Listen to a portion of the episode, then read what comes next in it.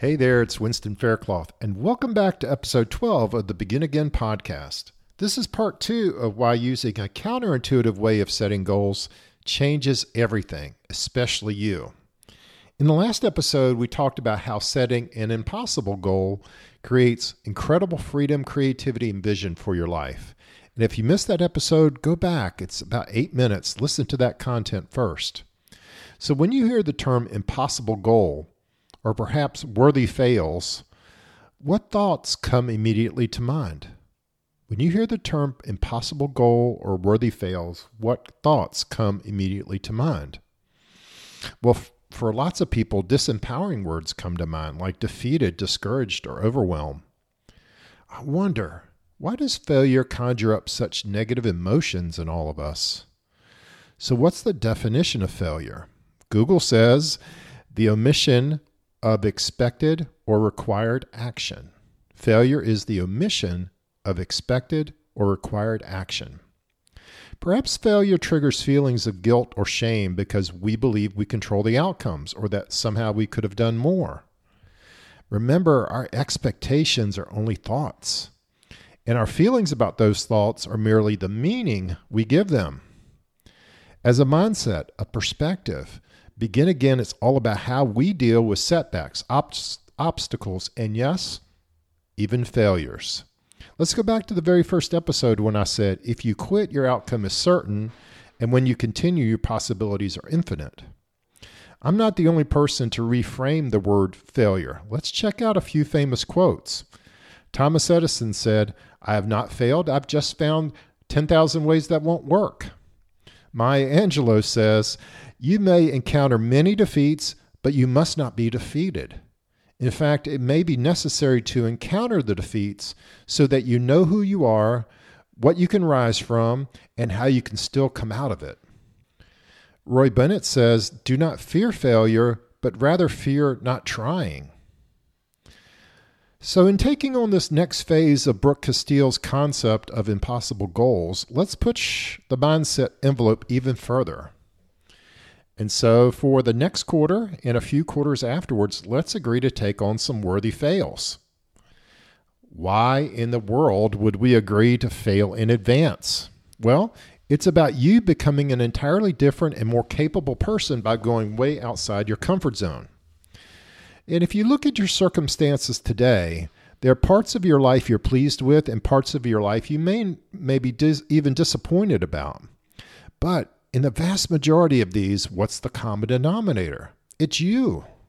So, as a personal example, through my adult years, I've not had the best track record when it comes to relationships. It was then and could be very easy today to point the finger at others. But you know, despite the challenges I've had in my relationships, there was only one common common thread, common person. It was me and how I showed up in those relationships. Was I fully present? Was I trusting? Was I open? Was I vulnerable and communicative? Well, not nearly enough. So back to you.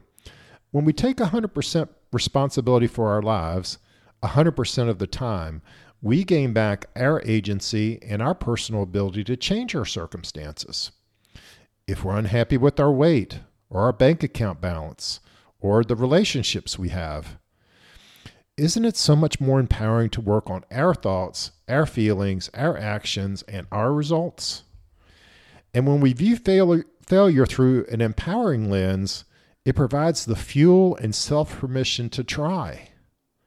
But I'm not advocating we fail for failure's sake. Brooke talks about taking on worthy fails. So, what's a worthy fail? Well, these are results, not activities that you are taking on over the next quarter that will further the chances of you meeting your impossible goal. Things you're going to do and fail at doing. Also, you won't let your brain use the fear of failing as an excuse. So, I'll share five of my 25 quarter one 2020 worthy fails. One, I want to be a guest on 20 podcasts. Two, I want to meet and interview 10 or more New York Times best-selling authors. Three, I would like to be retained as a strategic advisor or coach in one of my mentors' online programs. Four, I'd like to host five VIP weekend intensive intensives for my business clients. And five, I'd like to celebrate a six figure product, product launch. Those are big goals. I've not done any of those before. So, those are examples of worthy results that I'm seeking in the next quarter. Now, here's the thing you might have some wins. Ultimately, you're going to gain experience and learning. Let both be fun. It's going to be amazing. You're likely to fail more the next year than perhaps you have over your entire life. And that's a wonderful experience with the proper perspective. Remember, over 10,000 fails before Edison had the light bulb. There's no doubt that you'll grow and expand by attempting the impossible. And in the words of Henry Ford, failure is only the opportunity, more intelligently, to begin again. So let's draw deeper faith, inspiration, and encouragement in our begin again moments. If you'd like to help others, make sure to subscribe to this podcast and share it with your friends. Your honest review helps us spread the word. And when you post your review, capture a screenshot and contact us with your mailing address to the email address in the show notes. We'd love to send you a gift in the mail. And for more support inspirational building your own faith centered, mission driven business, visit future7figureceo.com. That's future7figureceo.com for free resources and downloads.